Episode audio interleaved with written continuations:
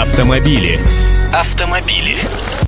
Здравствуйте, я Андрей Гречаник. Машины становятся умнее, а водители, похоже, наоборот. Но в самом деле автомобили сейчас вовсю оснащают датчиками парковки, но водители умудряются перепутать педали и все равно врезаться в замеченное неподвижное препятствие.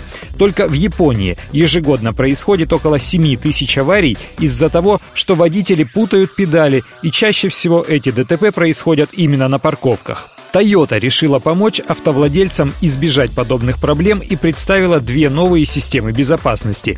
Первая, по сути, это интеллектуальный парктроник. Он при помощи датчика парковки точно так же обнаруживает препятствия, и если есть угроза столкновения, сначала издает предупреждающий сигнал, а потом гасит обороты двигателя и приводит в действие тормоза. Водителю остается, что называется, расслабиться и получить удовольствие.